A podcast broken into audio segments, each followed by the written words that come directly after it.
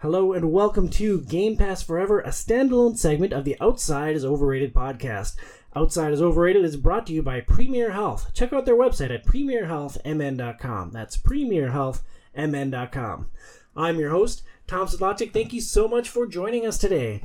Today we're going to be discussing Wolfenstein Youngblood. Joining me for the discussion today are the Hobby Box, Joe Burns, Heyo. and Dr. C, Casey Aline. Hey, what's going on, everybody? Not much. So uh, I didn't really prepare anything for the show. Do you guys just want to talk about your feelings or what? I feel good, Tom. I feel good. Yeah. gonna- I was you gonna drove back from Fargo today, and here you are at 9 o'clock at night to record about Wolfenstein. Yeah, it was. Uh, that's not a fun drive. Very flat. It was really windy today, so kind of uh, a little sketchy at times, especially when you're a little bit sleepy from the long weekend.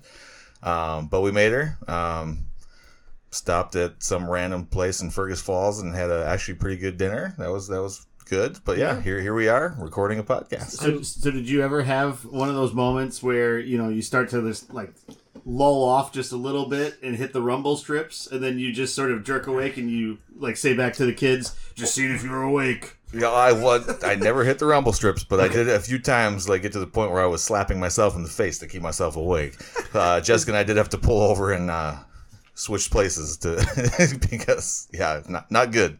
Yeah, given uh, your own personal history, that's got to be kind of a terrifying thing, huh? Would you care to elaborate on that thought at all, or should we just move on? Hey, no, I can. Yeah, uh, don't uh, don't sleep or don't drive when drowsy, kids, because I do have experience with that. I, I wrecked a perfectly good boat.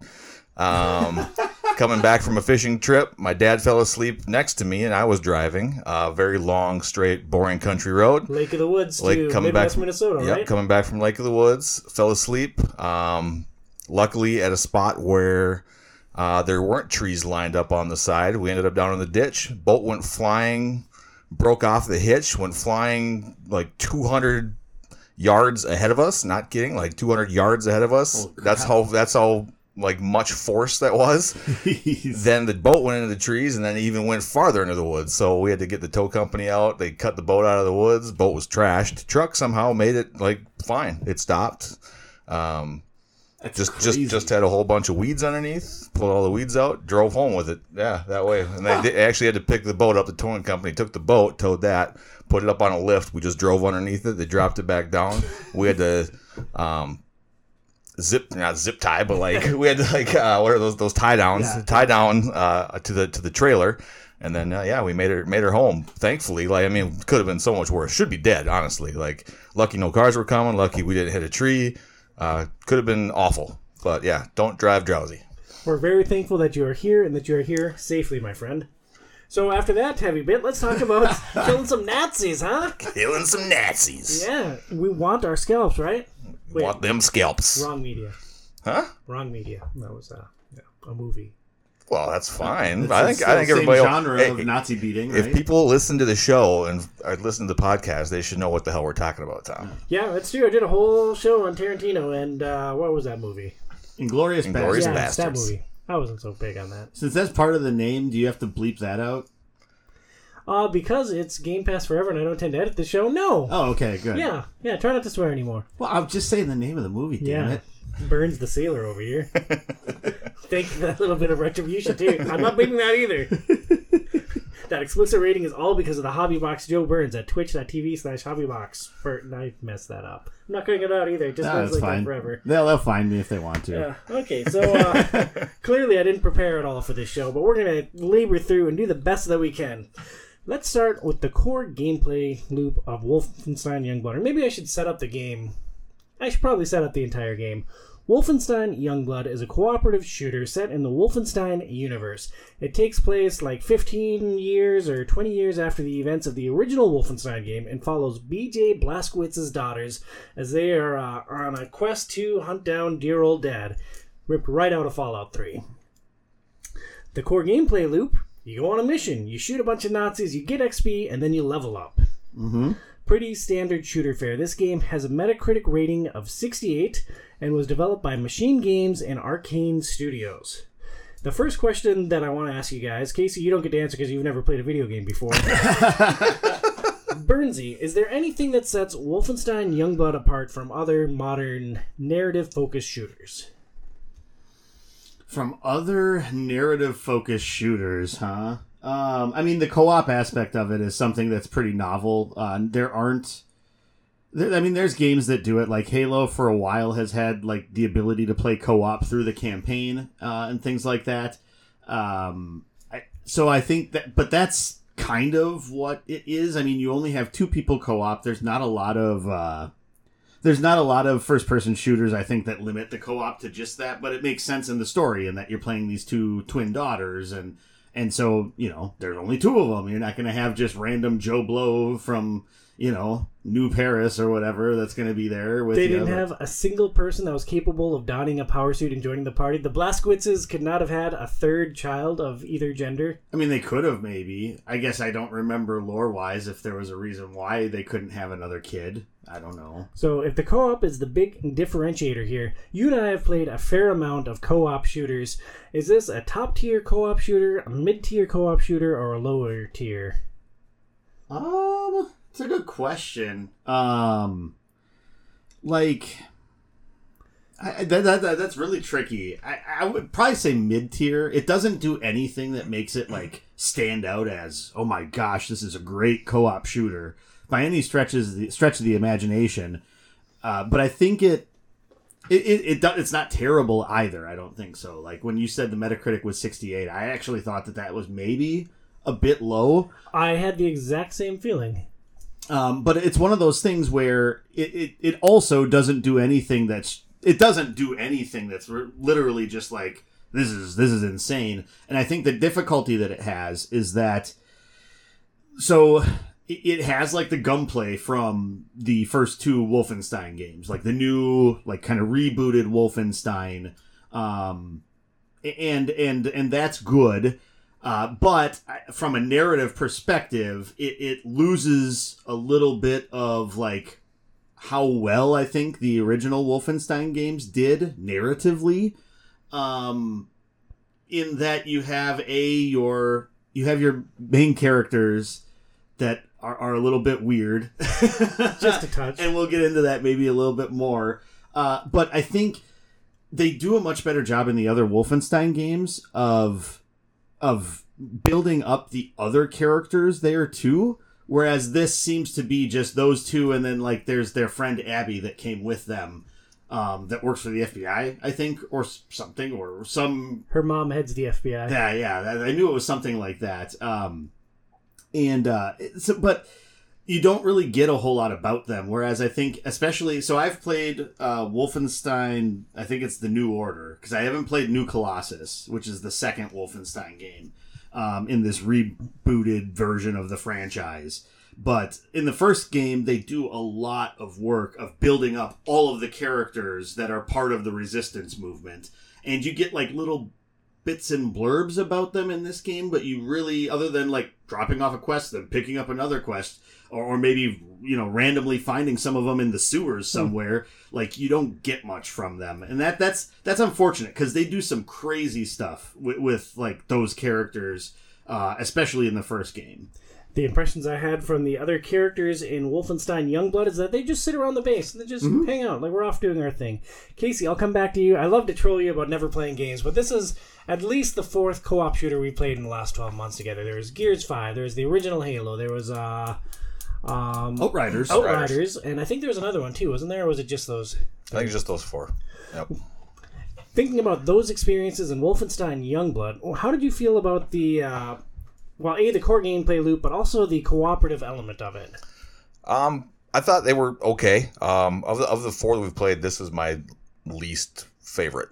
Um, like I was gonna actually well, with Joey and and maybe well you too, Tom. Like how many co-op shooters have you played that incorporate environmental puzzles into the into the aspect? Because that was one thing where Tom, you and I were going through it, and I was like, "What in the hell is this?" There's a section like in the very first part of the game where you're kind of blindly stumbling around in the dark and you have to jump to different ledges and stuff like that. And then as a first person shooter, I just found that kind of odd and out of place. Um, This game loved the freaking darkness. yeah, it was weird, honestly. Like I just, it, it just kind of seemed, like I said, it seemed out of place for for the type of game that it was. Um, Well, lots of lots of modern shooters do have some version of environmental puzzles to kind of break up the action and to change the pacing. Doom Eternal springs to mind because they have a lot of like mobility focused skills there, so it kind of makes sense. And this, the level you're talking about in that very first stage, was such a pain to navigate because like it isn't exactly clear what you need to jump on. And I get you don't want glowing ledges like in Uncharted to show every single path, but it was also super frustrating. Like I'm playing a first person shooter to shoot some Nazis, and I'm like. I don't know where to jump. I don't know where to go. I don't know where to progress, and I don't necessarily want to look it up on my phone. Like if I have to look up the solution on my phone, why don't I just go play something? Why don't I go play Doom Eternal? Well, and Tom, you've played uh, Darksiders, right? That's the, not Darksiders. Uh, what's the name of the uh, of the Arkane game? series? Dishonored. Dishonored. There, I knew it started with a D, but I knew it wasn't Darksiders when I said it. um, I mean, the maps are kind of like what they are in that, correct? There's an element. I Yeah. having played Dishonored and having played some Deathloop, there's a very Arkane style of designing maps, and kind of the core tenet is that there's multiple paths to achieve what you want. I think they accomplish that feat better than anybody else. And oftentimes, going through the levels and heading towards objectives, there are multiple paths. We could spread out, we could flank from different areas, and the maps had a very Arkane feel to me. The environmental puzzles, not necessarily. Uh, because a lot of, well, at least Dishonored had a very heavy stealth focus, so they were like stealth paths, or you could just blast your way through, and you had a lot of flexibility with how you approach things. Yeah, and the stealth in this game, um, Sucks. Well, it's It's terrible. you have it for such a small amount of time. You can throw one tomahawk, and then they discover you. Yeah, until you level up to like the third level where you can do more while you're stealth. But Oh, you're that's like so far into the game. You're talking specifically cloaking, which is an ability That's that you can choose or not choose. I chose the knock them down ability, which was absolutely worthless. Uh, I agree. You had the cloaking ability. Uh, there were a couple of times we played for a couple of hours last night, and like you went into this area to try to sneak up on people and try to clear them out a little bit, and it just flat out didn't work. It did not No, seem like a viable playthrough at all. Never did. Like I was more successful with my suppressed uh, sniper rifle Yeah. at picking off a couple of guys before we were noticed, and the heat got turned up. Yeah, no, it, it was it was one of those things where I think nine times out of ten when I would try to stealth in with my cloaking and like get at least a kill before it would happen. Uh, I would maybe get that kill, but I would be getting like pummeled by eight guys at the same time right after that. That yeah, th- there there was definitely some issues with that. I, I I feel like, um, and I don't know if if sure you could like try to put some time into like leveling those up but even then like you can't get the second level till you're level 10 you can't get the third level till you're level 20 and, and it's just one of those things where i don't think you get the abilities to make that actually worthwhile until you'd be so far into the game. And even then like unless you could chain together like three kills before like you would be discovered like it's not worthwhile. It just doesn't work. And so I think that's that's part of the problem with it. Another part of the problem is there's there's a little bit of clunkiness with the controls. Um, I think at a lot of points throughout throughout the game. Elaborate on that point. I didn't have much of an issue with the So controls. the, the biggest the biggest it wasn't necessarily that the controls weren't precise because I think like I like I said before I think the shooting was really good and I think I think that stuff was great. But the what I'm talking about is like where your reticule has to be or where you have to be in order for it to tell you, hey, you can do a stealth kill by clicking in the right stick. It, it seemed like it was wonky as to when that would happen. Um, well, you need that voice in your head telling you to turn off the targeting computer and just feel the force. Right, but you you can't do a stealth kill until like you're right up. You could- until like that pops up, you could chuck your tomahawk at them or your knife at them. But Yeah. you can't actually do like the actual like stealth kill, which actually isn't that stealthy because if anybody's like within eye shot, they see you anyway. Um, Yeah, I didn't even know that there were stealth kills. I thought Yes. that the stealth kills were specifically chucking your thrown weapons No. at enemies. and, and that was another one of those things where, and granted, throwing something at people that are like moving is supposed to be hard, but the amount of times that I'd have someone lined up and I'd throw a tomahawk and they'd just like whoop juke out of the way like they're Eddie George or something. And it's just like, what's the point of me throwing these stupid things?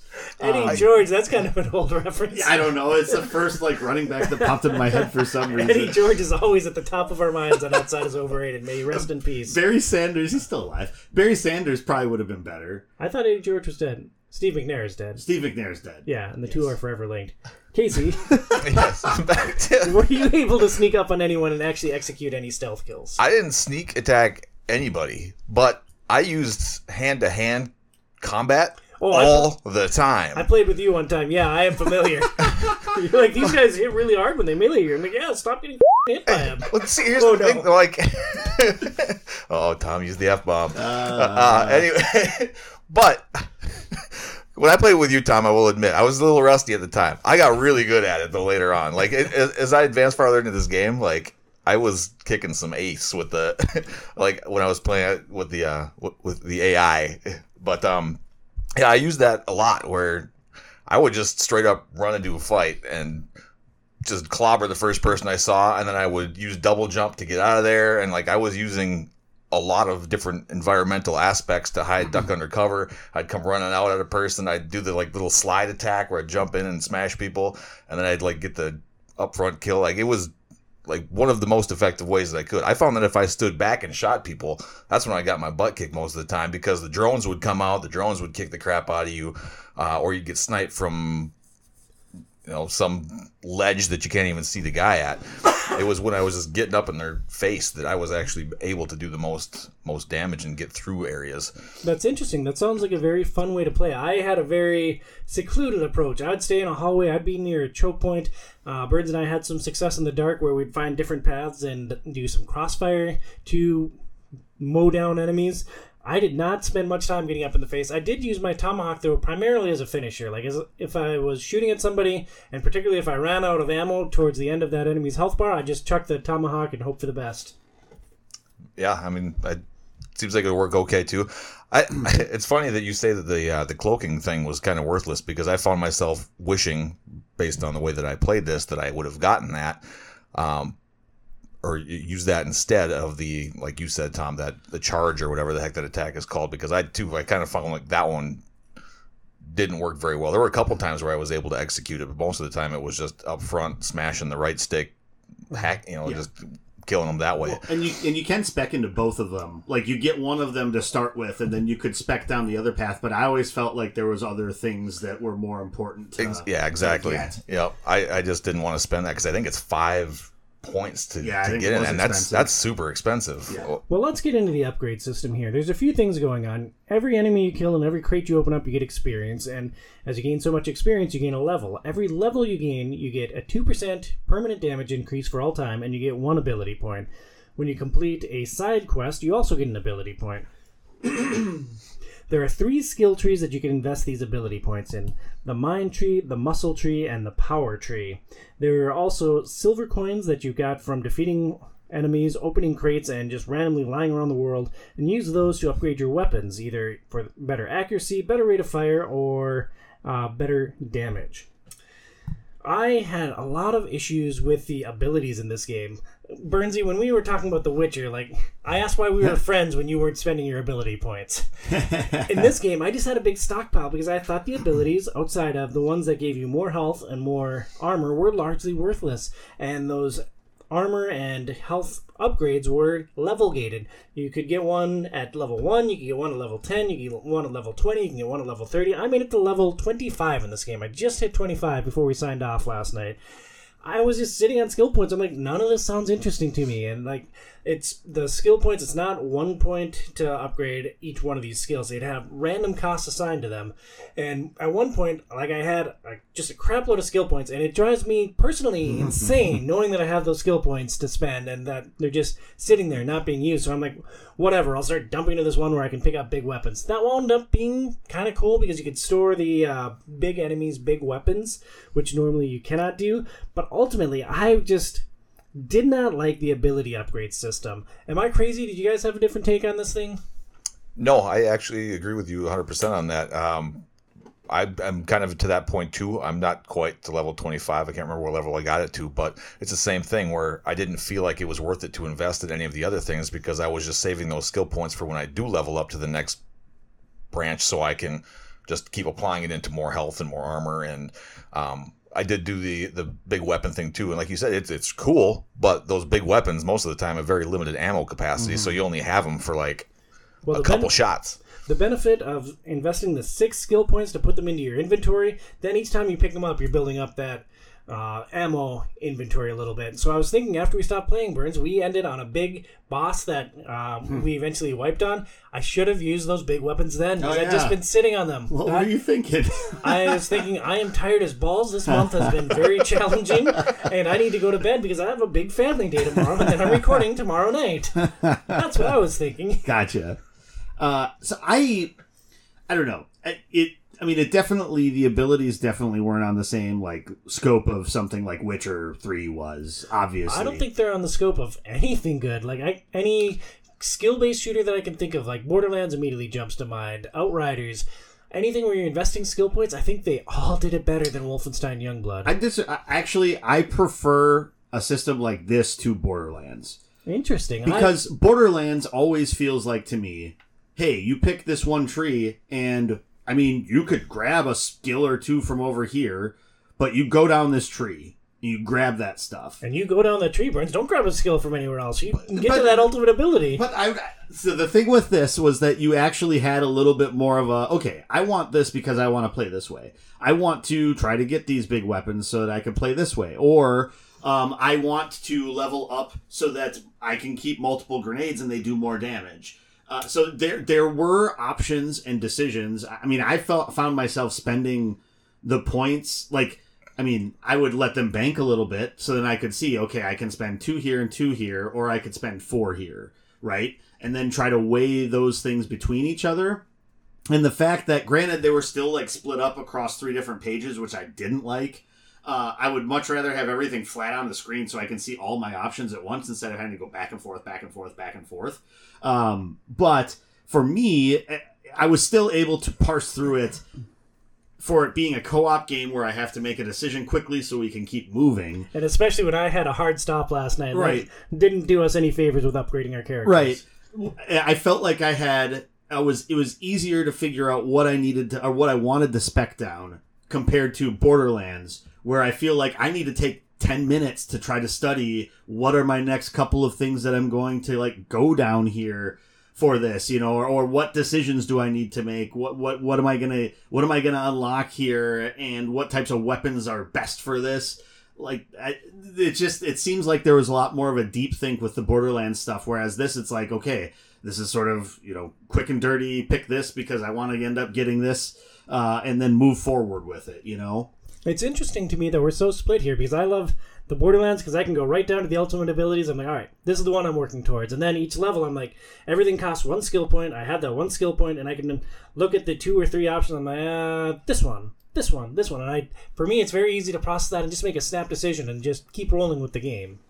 yeah no it, it's just it, i always have a hard time at the start trying to figure out okay which of these three paths do i want to go down? And i'll start going down one and I'm like oh crap i wish i would have went down this one because that's more fun right? Um, and having i think i think having that ultimate ability that's tied to everything is kind of what ends up being the thing that i struggle with the most because it's just like well how do i know that i'm going to like this ultimate ability compared to the other ones? You know whereas this it's just like you're incrementally making a part of yourself stronger um, by going down these different trees, these different paths, you know, and you have the couple of them where it's like, okay, as soon as I hit level 20, I'm upping my am- armor, I'm, I'm upping my health, right? Um, but then you have your other ones that you have a little bit more leeway to sort of go down those paths. So, so I didn't think it was, uh, as bad as I guess what you guys thought. Uh, I did like the weapon leveling system. Nice transition. You took the words literally right out of my mouth. Uh, I, I thought I really enjoyed once I figured out how it worked. Well, let's set it up. Well, I, I breezed over this earlier, but Yeah. you have, I think, four or five base weapons at the start of the game. Then you can invest skill points to expand that a little bit. And each weapon, each gun has several different areas that you can upgrade the uh, stock, the clip, the sights. I think there's five different upgrades Yes. in each gun. Yep. And then within those upgrades, there are three different schools that you can upgrade down. You can either uh, go down a school to increase accuracy or rate of fire or damage. And if you stack those across those five different upgrades in each weapon, if you get at least three in a stack, you get a special bonus. So, like if you focus on damage, like I did with the shotgun, you do three of the damage upgrades, and then you get a bonus to your damage on that weapon. Yeah. Um, what I did with my upgrades is I focused with the rifle on accuracy and made it kind of a sniper rifle. With the submachine gun, I jacked up that rate of fire, and on the shotgun, I boosted the damage, and then I just basically cycled between those three guns. And there was a different tool for every job for me. Casey, how did you handle the weapon upgrade system? I thought it was a good system uh, too, Joey. I think it was actually one of the main uh, like pluses in this game, uh, and I did the exact same thing that you did, Tom. I mean, it doesn't make any sense to make.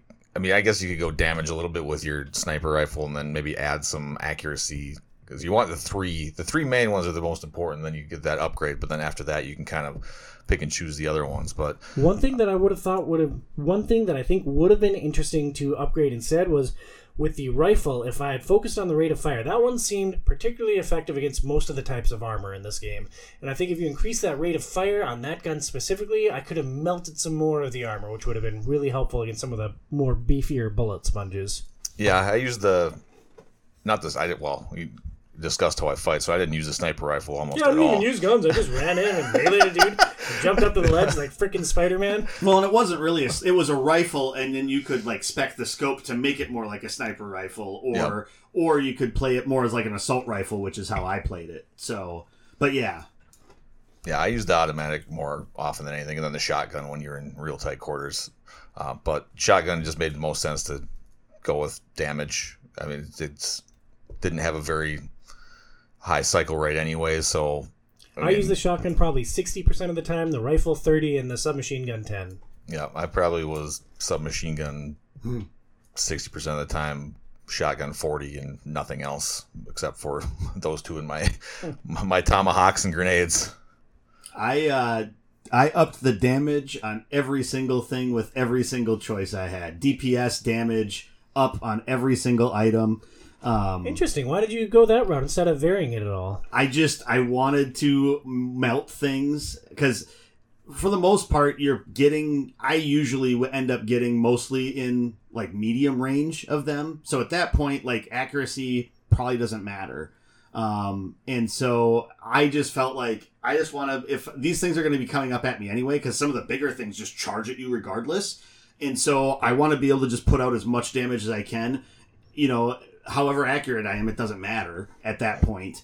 Um, and so that's why I went with with those options. Um, what was confusing to me at first was um, because on the screen there was a button. There was like a every time you would hover over like your options within each of those five areas of your weapon that you could level up uh, or you could upgrade. Uh, it said improve and it was always low lit on the right side. So I just thought I couldn't upgrade yet. And until finally I was like, oh, I have to hit a button to select this, and then that's going to upgrade this, and then the improve is what you get like at level twenty. Yeah, level whatever. It's 20. nice that you figured that out in a dark hallway so I could just stare at a dark wall while you're upgrading all your weapons. You didn't do that. You shot multiple things multiple times. I had to jump out of that menu like four times. How difficult was the game until you figured that out? Because holy smokes, like some we of those. making progress. yeah, we were still Yeah. making progress, and I played. Largely because of me. Yeah, I was gonna say you must have been mowing people don't down. know, I had he- more kills than you, but I don't know. Did you- did you- but uh, I have no retort. Yeah, I so I- I probably so I was looking at it uh, before I dropped off of the game, and my weapon mastery on the submachine gun and the assault rifle were the highest. So I used those probably I would say forty percent of the time each. Um, I was bouncing basically between those two weapons, uh, and then the shotgun was next after that. And one thing I know you took issue with in this game, cycling through the weapons was not an optimal Oh, loadout at all. Basically, you had two that you could quick swap between, but then if you wanted, if you say ran out of ammo with one of those, or you needed a different weapon for a specific armor type, Yep. you had to hold down right bumper and select a different weapon. Yes, and then when you did that, it was very very tricky to select the one that you wanted specifically. Yes. I found like half the time it wouldn't select it. yeah and, and you would just keep pumping away with the gun you had, and it's like I switched. Dang it! yeah yeah. I Were you thought guys that was firing immediately after you swapped? I didn't run into that Pretty issue much, at all. yeah, because it's like you're in the middle of a firefight, and it's like, okay, this isn't this gun's not doing anything against this guy. I got to switch, and I'd say fifty percent of the time it wouldn't switch r- right away. I noticed there was there was an animation. If you tried to shoot before that animation completed, you were stuck in the same gun. Yeah, well. See, I don't feel like I had an issue with, with what you're saying, but like you didn't I, use I no. I had an issue more with like just the actual selection of the gun, like trying to get the joystick to select the right freaking gun. problems with that, Like it would like go over it and then it would flip over to the next one, or like Yeah. you know you just like pressing the control stick the right direction to, to highlight the gun that you wanted was Well, we- difficult. We, talked about this in the Mist show. Like you have these just big, strong freaking thumbs, man. I think your Xbox controllers might be wearing out. Like I can't control walk or run. I just crush this controller.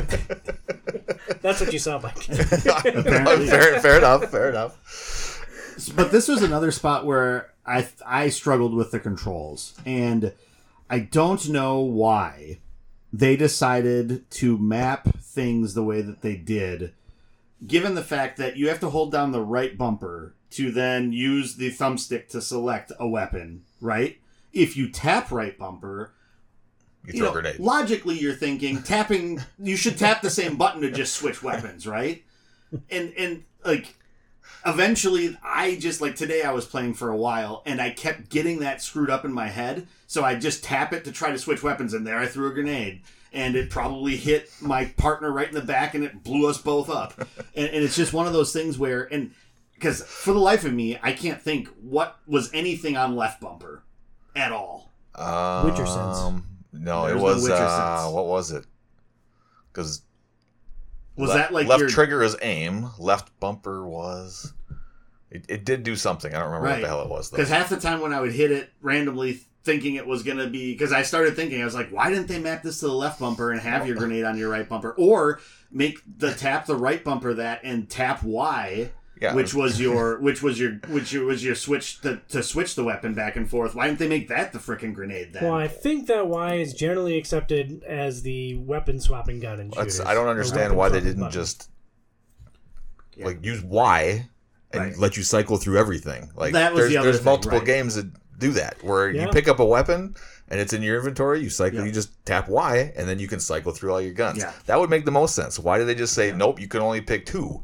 Like, Basically, That's stupid. and half the time it didn't feel like it remembered the right gun either. Yeah. um, that was another thing that I ran into problems with is that I would flip back and I was like, I know I was using my submachine gun last, but it would jump to the frickin' uh, I don't even remember what the name of it is because it's German and it's hard to remember. But uh, the like the the melting gun or whatever, and it's just like or the electric gun, and it's just like I haven't used that in a while. like, I don't know why it went back to this.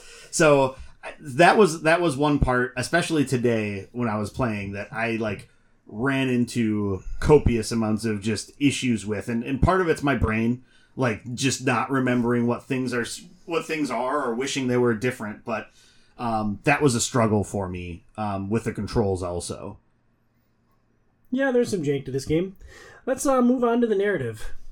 okay Wolfenstein, the franchise is well known for establishing its place as the premier narrative shooter. Do you think I'm? I know you prefer Titanfall 2, but generally speaking, Wolfenstein is accepted as one of the top tier Yeah. narrative shooters. yeah So in this game, BJ Blazkowicz's daughters are dude broing their way to find their dad. Nazis have taken control of Europe.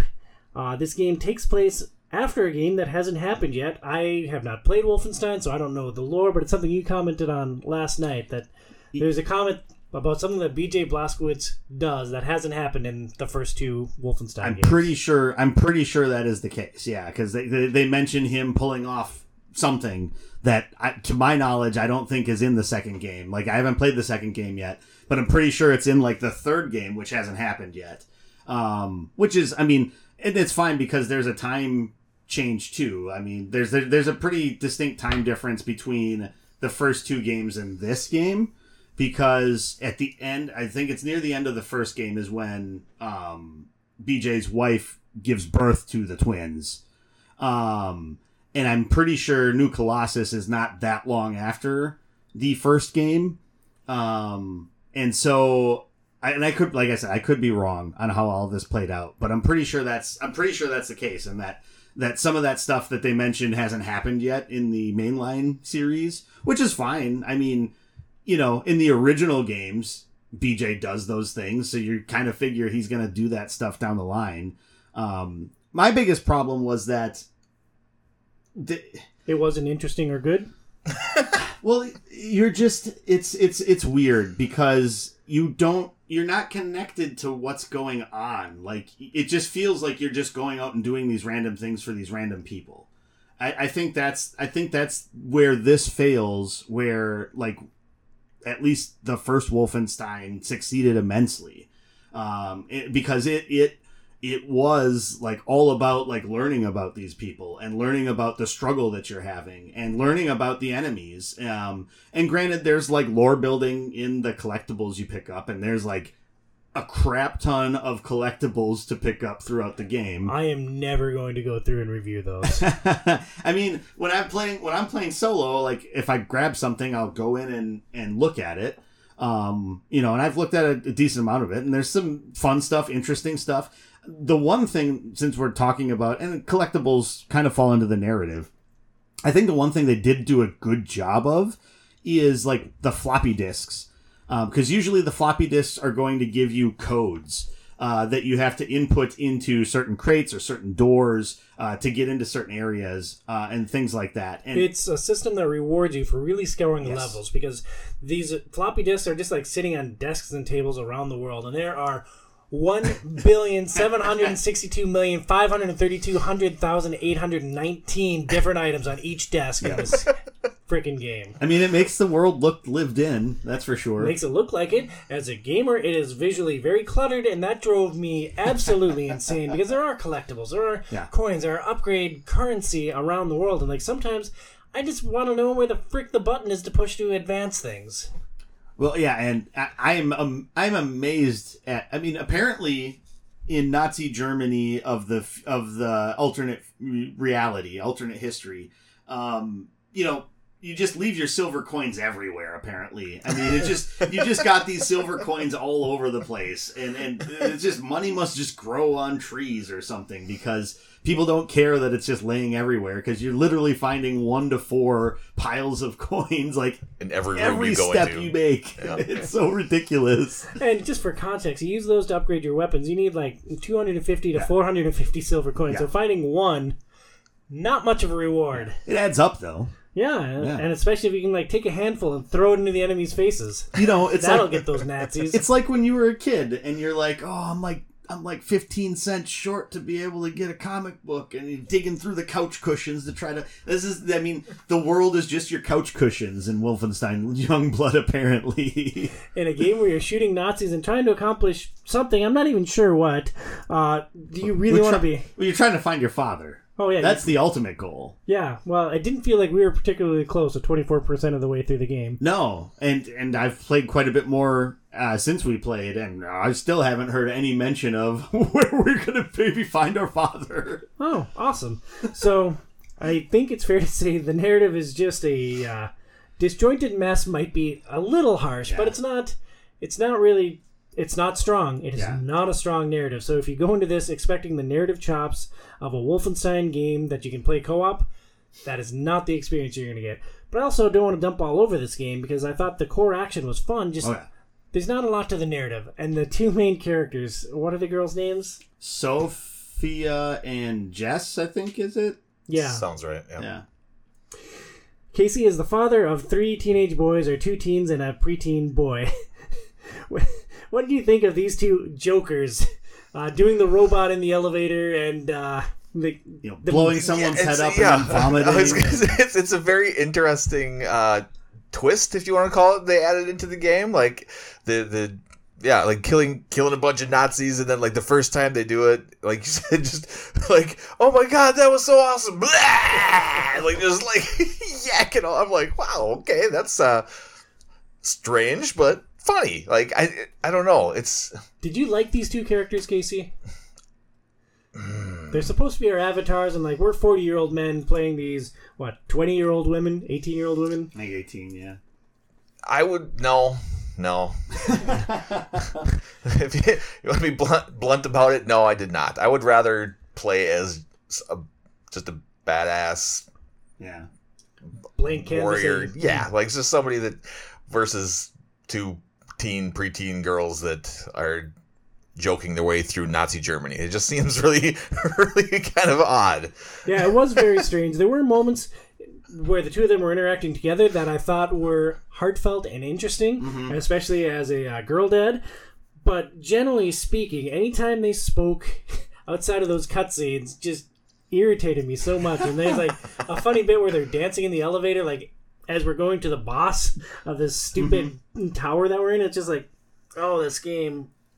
I don't know if it's just not meant for me, but I did not like the main characters. Well, it's and for and I'm I'm guessing that a lot of the reasons why it was maybe lower on the Metacritic scale is probably because people went in hoping it was going to be of a similar tone and a similar style to like the other Wolfenstein games, which they still have some humor in them. They still have some quirkiness in them, but otherwise it's a much more straightforward uh, like narrative focused experience, right? And so I think with this, like I told you last night, it's it's like it feels like they mixed Borderlands with Wolfenstein um, from like the narrative standpoint, and more specifically, like more recent, like Borderlands Three, like just like annoying, screaming, yelling all the time, and with the YouTubing villains. Yeah, Borderlands 2 I thought had a very strong story with some really interesting characters. Borderlands 3 I felt was worse, and I think that is an apt comparison. yeah. And the other thing I thought is it's like it's like we're playing through this game with Beavis and Butthead as the main characters. Lady Beavis and Lady Exactly. Butthead. Yeah, because that's what it that's what what it felt like. I- that's a very good comparison. And like humor is fine in this sort of game, eh, but it's like Outriders. I think Outriders did a really Yeah. good job of mixing action and, and humor. And yeah, it just it didn't work in this one very well. Yeah. No, I agree. It's, it was unfortunate. Were there any other points of the narrative, the plot, or the characters that we want to talk about before getting into our closing thoughts on the strengths and weaknesses of this game? No, I mean I think a lot of what we talked about is pretty much what I had to to to, to bring up about it. So moving on to our some strengths and weaknesses of the game, I have three bullet points that are all pretty negative. I want to stress that I enjoyed my time with this game. It was a fun thing to do and it was a fun thing to play, especially with you guys. Uh, there were just some things that irritated me about it, and I am, you know, too worn down this month to really put a happier point on it. When selecting missions in an area, there's a whole list of quests. Like, thankfully, this game gives you all your side quests in one area, so it's not too much trekking. That's a positive. But then when you're in one of the areas out in the world, it's confusing whether there are more missions in your specific area. Yes. If you move your way to a metro map, then you can see all the quests in that area. But then you have to either write down or remember the names of those quests because there's no way looking at the quest list to see if you're in the right area for it. The, the only real way is to like select every single quest, and if it's in that area, it'll have a different icon than just like a door air, a door icon saying you have to leave the area to go to it. But I- that's even misleading sometimes because some of it it's you have to go to the um like the sewers in that area to go down there. And so on the map it'll tell you it's there, but you have to find the specific entrance into the sewers to get to that spot. And speaking of the sewers, I'm going to look very intently at my notes to make sure I get this point right. The uh, dark sucked balls. Yeah. Oh, I guess. Yeah, yeah, it was brutal down there. It sucked. Yeah. Like there's a mechanic where you have a flashlight, and generally you can only have the flashlight up if you have a pistol out. Although you can upgrade a couple of your guns to have mounted flashlights on it, but then I did not enjoy any aspect of that. And there are some games that have pulled off dark sections well. Like the original Uncharted game stands out to me because that changed the whole pacing of that game, and they did uh, something interesting with it, and I thought that was great. This game. I don't know what they're going for, other than like, hey, here's an irritating thing we can make players do. Yeah. And it's just like apparently half of the Nazi war effort hangs out in the sewers because it's just an ungodly stream of these guys just coming at you like over and over and over again. Like They had battle. dogs with bombs strapped to them just wandering around in these dark tunnels. Like that is uh, that is a public safety issue. Well, and then th- like after that one like firefight that we had down there, and you like it's literally the entire floor is just coated in bodies as we're walking through. It's just like that's how many of these guys we freaking killed down here. It's Yeah. crazy. There was a boatload of them. It was nuts. But yeah, I think, when, and then because the problem is is the light is attached to your gun, and so then if you're if you're sprinting, you which are often see. sprinting because you know you don't want to just walk around in these games because you know, it's not really fun walking down a hallway. You want to get from action to action, from beat to beat, and like if you finish the thing, you, you want to get to the exit and get back out so you can get back into the funness of the shooting. Yeah, and so then, like last night, I like, or when we were playing, I found like I found a crate that was a hundred silver coins. I wanted to get it, so I went around and grabbed it quick. Meanwhile, I'm standing at the gate, which takes two people to open, and it's like, I'm watching the mini map, and I'm watching Burns just flail around in circles. because then it's like, okay, I'm gonna I'm gonna hurry up and come back to you. I got this. I'm gonna come back to you, and then I got lost because I'm running in the dark because I can't see because of the flashlight, and it's like the mini map is like this big, and because that's the other thing. Like, why don't why can't you expand the mini map? Like, I Or view a full size map on a different screen, or do anything with the map to make navigating these areas more Yes, palatable. Like eh, just once or twice, I would have loved to just make it larger for a second so I could see. Okay, I have to go through here and here and here, and and it especially became a problem down there because there was I don't know how many times, especially today too. I would just end up like making a complete circle back to where I started, and it's like God dang it, and it's just like I'm not gonna get that time back, you know. And so that that it's it's a little just clunky and frustrating in some of those aspects, especially since the maps are more windy and confusing. And, and I like that it's a little bit like you have to know where you're going to navigate it a little bit, but like give us a little bit more of a mechanism to be able to understand how it's laid out so that I can figure it out a little bit easier instead of having to just spend countless and because part of me worries is that they made it more cumbersome so that it would take more time so that the game was longer because the game maybe doesn't have enough content to really stand up to other games which i don't think is true because i don't know i've probably played 10 hours and there's probably like 8 hours more that's pretty good size for a shooter you know Yeah, it's not bad. Do you think it would have shattered the immersion if they did the trick where your objective is lit up and like there's a path on the ground?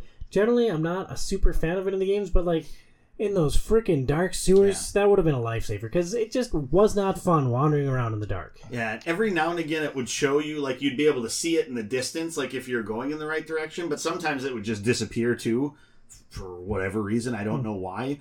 Um, so, sometimes that was helpful, but then again, when everything winds around, you could run right into it. And because I had that happen a few times too, where it's like, oh, I need to get to that point, and I see it. I am three feet away from, it, uh, three meters away from it, but there's a big old wall between me and that, and it's not there, and I have to go all the way around the map to get to the other side of that. And so sometimes that can be misleading, also. Yeah, I liked. Um, like is a strong word. I, I um, kind of building on what you're saying with like the path. You know, when you're outside, you know, there's certain certain parts of the world where the sewers in particular where you can't where you're just stuck on a path. But when you're in the outside world i actually liked that you were able to interact with the environment in different ways. Like you could jump on top of cars to double jump then onto balconies Yep. and you could find back doors into certain things. I actually thought that was a pretty cool aspect of this game. You weren't stuck on just going in in one Yeah. direction. So That's the so- Arkane level design. yeah so that that to me was actually a, a good thing in this game. Um, and i didn't have as much trouble figuring out um, where i needed to go for certain things although i will backtrack a little bit. In the very beginning the first time i played solo it was really confusing uh, with the missions and everything like that. I wasted probably two hours because i was like just going after the wrong thing. Like you said you know it tries to highlight what you're supposed to do and i was just chasing i don't even know what the hell i was going after but it was the wrong thing. And then i ended up getting my butt kicked. I ended up dying. And then the other thing that's kind of annoying to me to go back to what you're talking about tom is that there aren't really um, any save points so if you're not following the specific storyline and quest it doesn't automatically save so that two hours that I did, when you die, it wasted. And I started all the way back at the beginning, and it was super frustrating. And that night I was were just like, so mad. "Screw this! Yeah. I am done with that." And then like I, I- you know, I went back and played it, and glad I did because it, it was a, more enjoyable the second time. But yeah, it was pretty brutal the first few times that I uh, tried to do um, some of those missions, figuring out where the hell I, that I did need to go. Yeah, because it really it just it saves whenever you go into a new area. Yeah, And so if you spent all the time on the same map without going through like a door, um, it's not gonna. You're then that's that's I think where you lose your progress. although Although I think Yes- yes and no. stats and stuff. um, for yeah, it does do that, which is which is nice.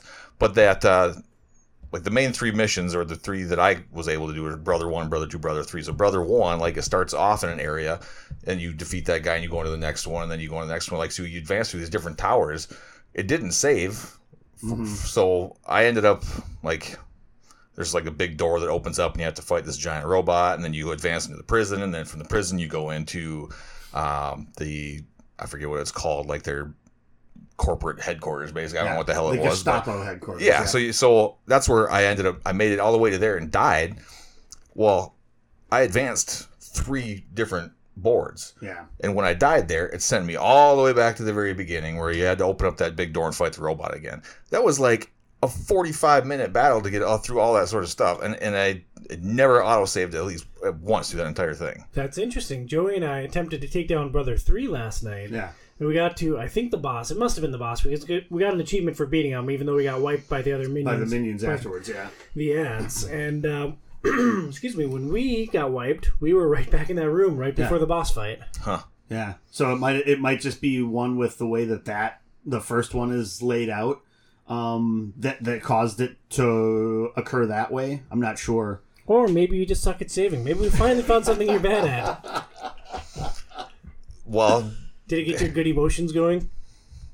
it wasn't fun. I'll tell you that. Going through all that for, I mean, it's good that you save your experience. You say, well, the coins, all that sort of stuff, so that doesn't get taken away from you. But yeah, like wasting all that that time fighting through all that because they're not easy fights by any means either. Like it's these are pretty challenging foes that you have to have to go against at times. And You should try using guns on them. I use plenty of guns, Tom. You I should. you should. you fight that you robot. should. no, you, with the robots, really with, with the robots, you have to use guns. you can't punch a robot. That doesn't work very well. Well, or the real life. exploding dogs. Those don't work very well either. You just have to jump really fast after. Well, that's uh, I I was pretty ho hum in the abilities. We talked about that. I had a lot of unspent ability points. Those were kind of my thoughts on Wolfenstein Youngblood. Is there anything else you guys want to talk about this game? Um, for me, I said, this was my fourth of the ones that we played. My and like I just kept thinking the whole- honestly the whole time playing it that I wish I wish I was playing something else. Like I was like I the whole time I was like I wish I was playing Outriders right now. Yeah. Uh, that's that's where I was the entire time I was playing it. Um, Well, we could have all played it together. That would have been fun. like, honestly, the, the game itself, like you said, I it, it, I had its moments where I enjoyed going through it. Overall, it's not a bad game, but there's much better games than this Mm-hmm. one if you want a narrative-driven shooter. And I would say this is kind of summarizing my thoughts on the game. If I had paid full retail price for this, I don't know if it's a sixty dollar game or if it came in at a lower I think price it was point. forty. I think it was. If I had paid full retail price, even at forty dollars, I would have been disappointed with this experience. As something that's included with Game Pass, I'm like, oh, all right, well that was fun. I can play that with my friends. Oh, it was fine. It was fine in all the key aspects. There are other shooters that I like more. There are other cooperative shooters that I can play with my friends that I like more. But this wasn't a negative experience. I was just, I was pretty blah on it. I thought 68 on Metacritic might be a little low. Yeah, I, I I actually I enjoyed it quite a bit. Um, I think it the one one of the things that it does that I do really like is that you're constantly you're you're Irritated? constant, no well yeah but I mean as you're as you're as you're advancing through the game you're constantly unlocking like new types of weapons that you get moving forward. Um, granted, there's not always a ton of uses other than opening doors for like these specialty weapons that you get.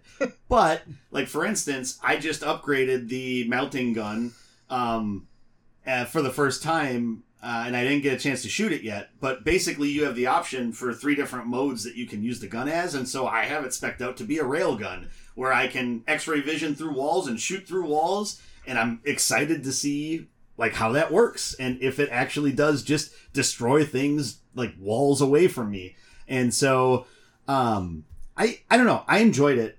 Oddly enough, uh apparently now since this is the second time, it's a Christmas tradition for me to play a Wolfenstein game Oh, because two years ago is when I played through, like right around Christmas time, was when I played through the first Wolfenstein game. And so now I'm playing through young blood and it actually has like really like made me want to go and play like Wolfenstein 2, the new Colossus. Um, I'm very interested in playing the core games. Yes, I, I like seriously. The first Wolfenstein game is so well done, and there's so many interesting things with that.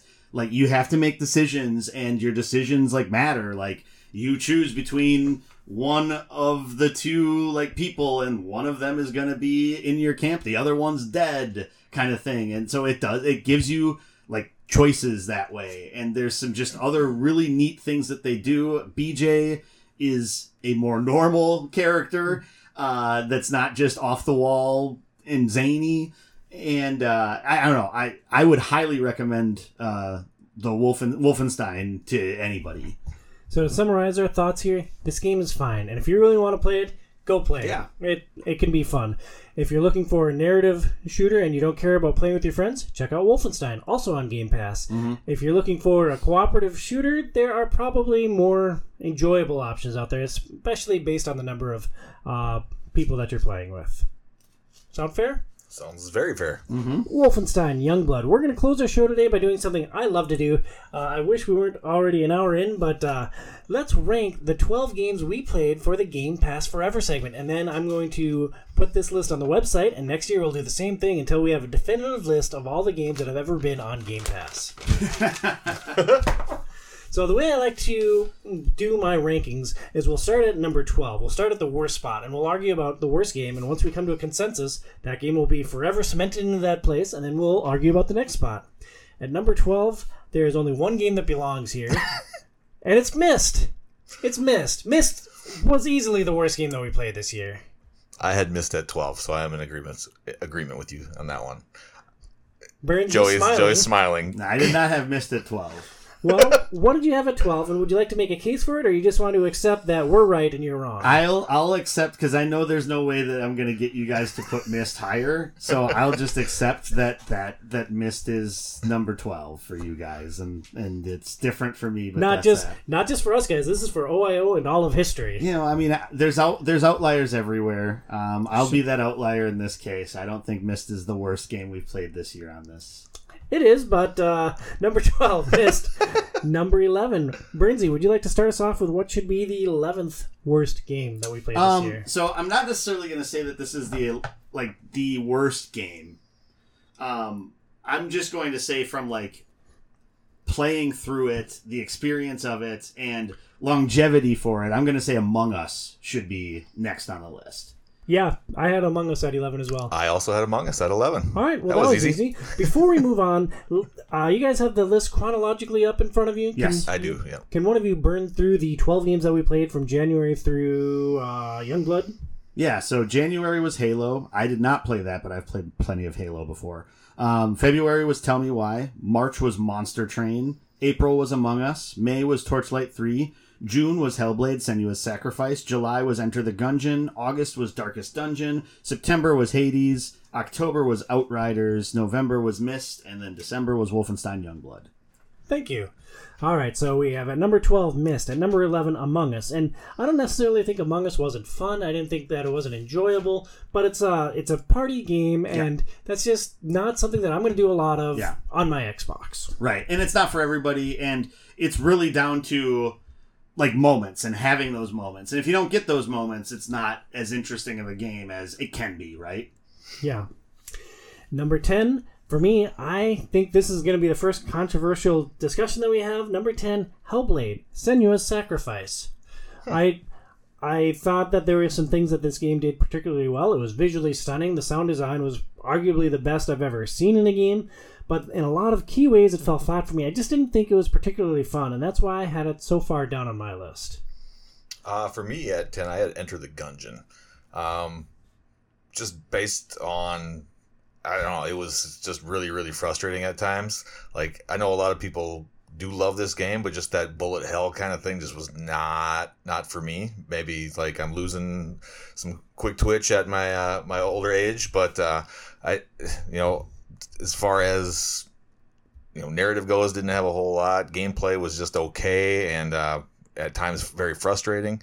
Um, and not being able to save your progress and just kind of repeating the th- same thing over and over and over again, and just getting continuously frustrated was ended up not being all that fun for me in the end. Well, I gave that game bonus points because it pissed you off so much. I- I did a little higher on my list. Burnsy, what did you have at 10? I had Torchlight 3 at 10. I had fun with Torchlight 3, but when I'm comparing it to the other games on here, and it was close to another one, which will be my number 9, um, but when it came, it, it just there's lots of clunkiness. There's lots of just weird decisions. Um, and just technical issues that we're playing like over a year after launch, and there were still technical issues. Um, so for me, it was Torchlight Three was would be number ten. So we have three different choices here. Interesting enough, I thought these games were all in the same tier. I had them 10, 9, and 8. So I'm in, right in the same ballpark for all three of these. Uh, I mean, I'm willing to come off of Hellblade. I could see Enter the Gungeon at number 10. Uh, I thought it was more fun than Hellblade, but there were technical aspects of Hellblade that I appreciated more. I had, I mean, I have Hellblade far higher up the list. Um, I have Enter the Gungeon a little bit up the list. There's another game before Enter the Gungeon for me, but Casey, did Burnsy sway you at all? We have to get a consensus here before we're. I have Torchlight up a little higher. I, I have a hard time putting it at 10. I, I just like, maybe it was just the fact that we could all play together that, that it's up higher for me. Like the co op aspect of Torchlight was kind of what has it up the list higher for me in that, that aspect. So, Burnsy, you have Torchlight at 10. Um, Casey has it higher up the list. I had it a bit higher up the list. I mean, I can go with Gungeon in this spot. Just, just for the fact that Jim's probably yelling at us right now. Yeah, suck on that, Jim. Enter the Gungeon getting written down for all time at number 10. Also at number 9, I had Enter the Gungeon here, so I would propose Hellblade for this pick. Casey, what did you have? I had Darkest Dungeon here, uh, which is kind of unfair for me because, or for you guys, I should say, because this was the one where I was not able to play as much as you guys, and uh, Pat filled in for me on that show. So So I'm going to say you're wrong. I Joey, play- what do you have here? I mean, at nine, I have uh, Monster Train. Uh, I, I understand what it is. I understand maybe it's not like the greatest game for me personally. I also just don't think it's as good as a lot of these other games. I think Hellblade is far better than it. Um, you know, if if so, yeah, I would say Torchlight Three or Monster Train would be next, and those two are very close at nine and ten for me. Yeah, I would. Uh, I guess I would say Torchlight as well because that was the next one on my list. That was the next closest thing for me.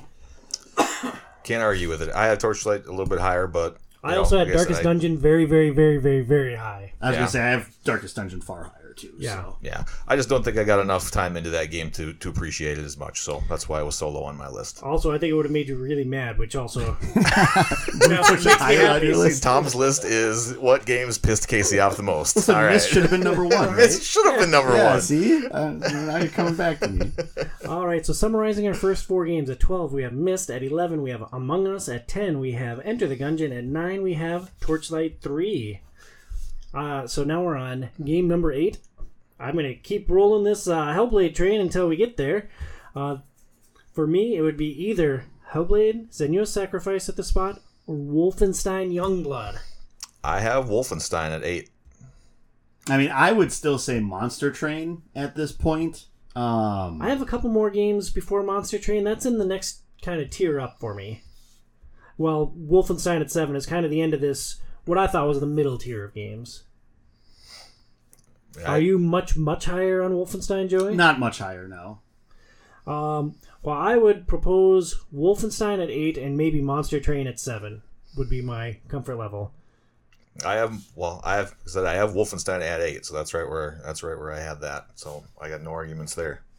All right, Wolfenstein goes in at number eight. So now we are at seven. Burnsy, you've been uh, banging on the Monster Train drum for a while. I thought that Hellblade was a worse game. Casey, where are we at on your list for number seven? I have Hellblade at number seven. So Hellblade, Hellblade, or Monster Train. This is close to where I have Monster Train, so I'm not exactly going to die on the hill here. For me, Monster Train was just a lot more fun. Like I played a lot more runs. Uh, I think where that game struggled was that it took some time to unlock the most fun classes, and I think that's where you guys both got hung up because you didn't get to like the candle people. Um, and that's not exactly a ringing endorsement of the game, but the most fun Right. content is pushed so far back. Right.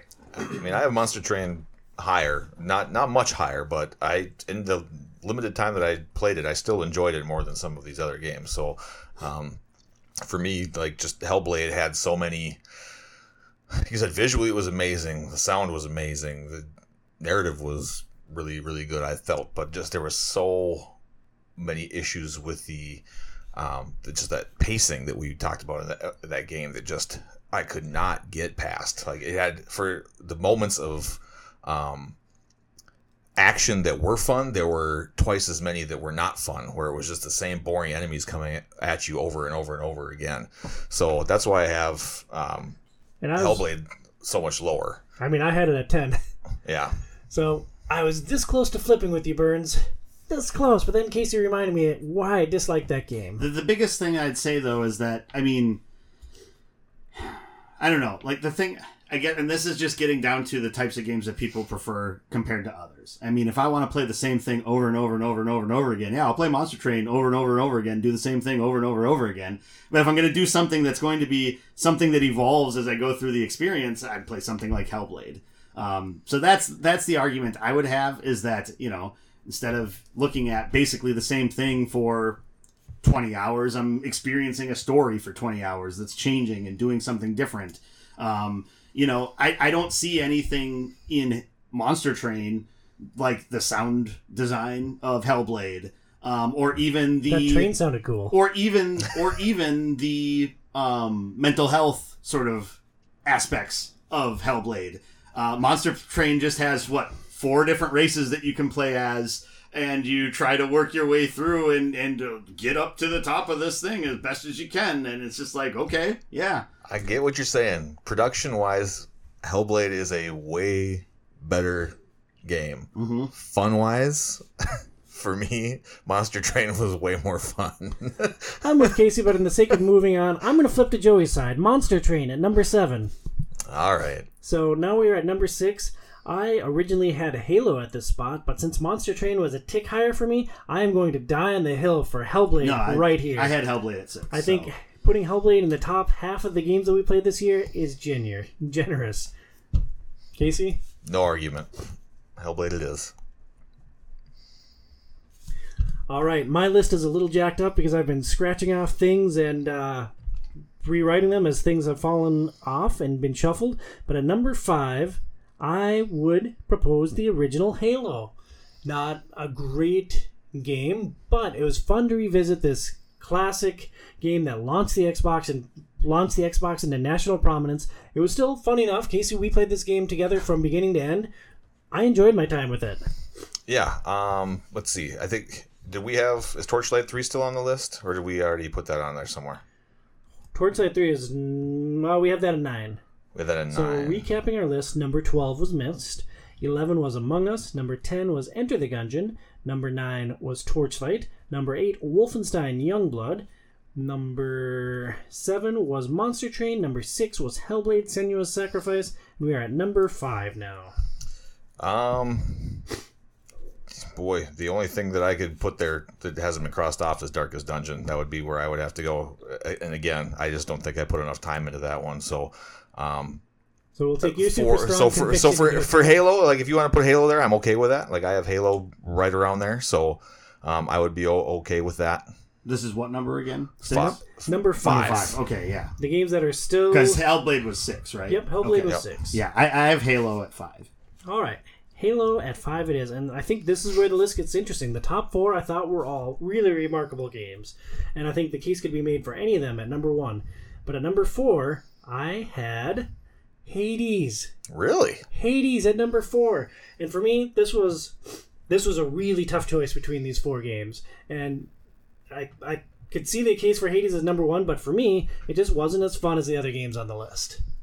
And it Ah, just comes really? down to the fun factor. Okay. You had less fun playing Hades than you. Well, again, I didn't play a whole lot of Darkest Dungeon. I only played probably about three hours of that game, but man, Hades was really, really good. I I don't know if I can let that go at four. Yeah, I mean, I have Darkest Dungeon at four. And so would Casey. I mean, I adore Darkest Dungeon. There are so many things that the game that I love about the game. I guess the one knock that I would have on it that maybe I can talk myself into for, playing on the controller sucked. Like Yeah. that is a PC game, and a lot of games have made the transition well to mm-hmm. console. And I mean, technically it works. Technically, you can go through the dungeons, but managing all the stuff, excuse me, managing all the stuff on the controller is rough, and uh, maybe my love for the art style, my love for the core dungeon diving action, maybe dilutes me a little bit. So, I guess I guess I can live with Darkest Dungeon at four. Yeah.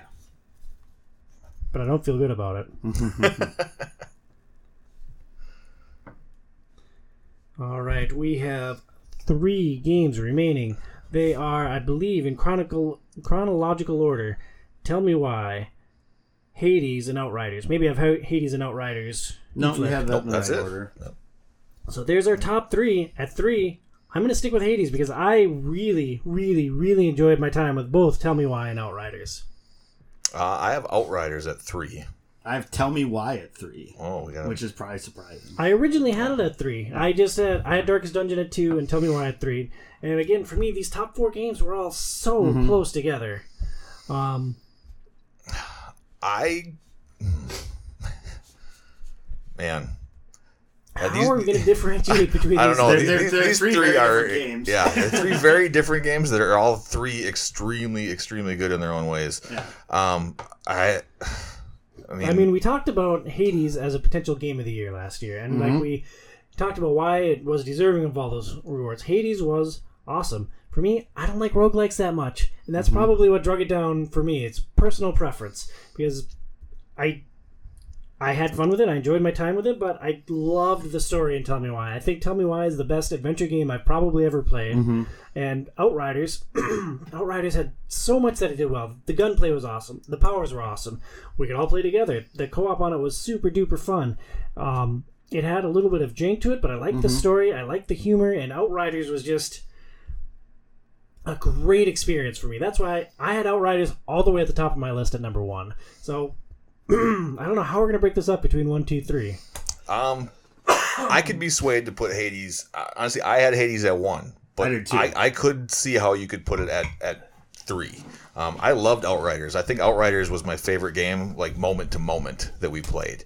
Um, And I'll say this: I'm not going lower than two on Outriders. Well, that's fine because I think Tell Me Why should be three. I- okay. Well, that's originally where I had it. I just I had Hades at four, so it's not like I'm really. Uh, all four of these top games were so good. I don't know. You guys just want to start Rochambeauing for it? Casey, I, will go first. I'd say of the three, wow, that's so tough. Tell me why would probably be probably be my third. Like I know I have it at two, but like looking over it again and just talking about Outriders again, like I said, it's it, that game was so much fun. That was the most fun I've had playing of any game on this list. Was was Outriders. Um, So, so will, so I would I would say, tell me why would I would switch that to three. tell me why the third best game that we played for Game Pass Forever this year. That leaves us two games for the top two spots: Outriders and Hades. Burnsy, in your heart of hearts, you really enjoyed Hades more than Outriders. So I'm not necessarily saying that I enjoyed it more. Um, I just thought I I mean I think Hades is the best game we played this year. Um, and even though I'm not a huge fan of roguelikes, I think what they did with that game is extraordinary. Granted, I had a lot of fun with Outriders as well, and it's my number two, and they were both really close. Um, I think we're all kind of in the same ballpark with this. That like Outriders was tons of fun, and I would much rather play a game with other people than you know bash my head against a roguelike throughout all the time. But Hades is still a better game than Outriders. I agree Like, that- technically, story wise, um, gameplay wise, like it's tighter. Uh, It's it's a far better game than Outriders, but that doesn't necessarily mean that it has to be number one. I agree that it's a better game, but you talked about the fun factor and how we all enjoy playing games better together. For me, video games are a very social experience, so in a tie, I would go with the co op experience uh, as the top of the list. So, uh, Casey, where are you at between Hades and Outriders? Number two, number one. I mean, I like I said, I had I had Hades at number one as well, and Outriders I originally had at three, only because kind of the same things that Joey mentioned is that it's so so freaking tough though. Like, like I said, those three games were were all extraordinary, um, but I said Outriders was the most fun I had in in a game. Hades is super polished though. Hades like it did everything everything right, um, and it was simple but the dialogue, the music, the the action, like everything in that game was was really really fun too. Except there are no fireballs. And you can't No play, grenades. and there was no co-op. because the enemies are made of grenades. yes.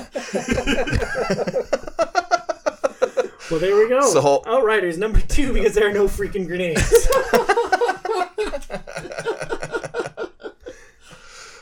and the best game that we played on Game Pass Forever this year is Hades. Looking at my list, I had three games that uh, we settled on in the same spots that I had them 12, 11, and 3. yeah, it's about right. It's been a fun year. This has been a great segment. Yeah. I want to say thank you from the bottom of my heart to the Patreon supporters, including both of you, for uh, putting us at a tier where we are doing a Game Pass game every month. I wanted to cover a video game every month for the show, and so for a while I was just sticking to the main show. Casey, when you jumped onto this segment, starting with Halo, or no, it wasn't even Halo. It was uh, No Man's Sky in November or December of last year when you jumped onto this segment, it really brought it to life. And Joey, when you joined us for the trifecta, I think we put together a really great standalone segment here, and it would not happen without our supporters on Patreon. So, once again, just thank you so much to our supporters on Patreon. I can, we can all afford different amounts, so I don't begrudge anyone any amount. And if you can't afford to back outside is overrated, that's fine. Uh, I get it, but for those of you who have the means and are willing to, I cannot tell you how much I appreciate that support. Yeah, thank you guys. Yeah, thank me. I'm kidding. I'm kidding. we're going to keep this segment going. I think I'm going to kind of tweak the different levels on Patreon a little bit, but I'm going to make sure that we keep Game Pass Forever funded because I think this is great content that we do every single month. Usually we let our Patreons vote on the upcoming title. This month we're going to do an executive decision, not because I didn't plan ahead to get a poll out to the Patreons but because we've been talking about playing a racing game for like two years and it's just never been voted to the top. So we are going to play Forza Horizon 5. Yeah, Five is the It newest just came out, yeah.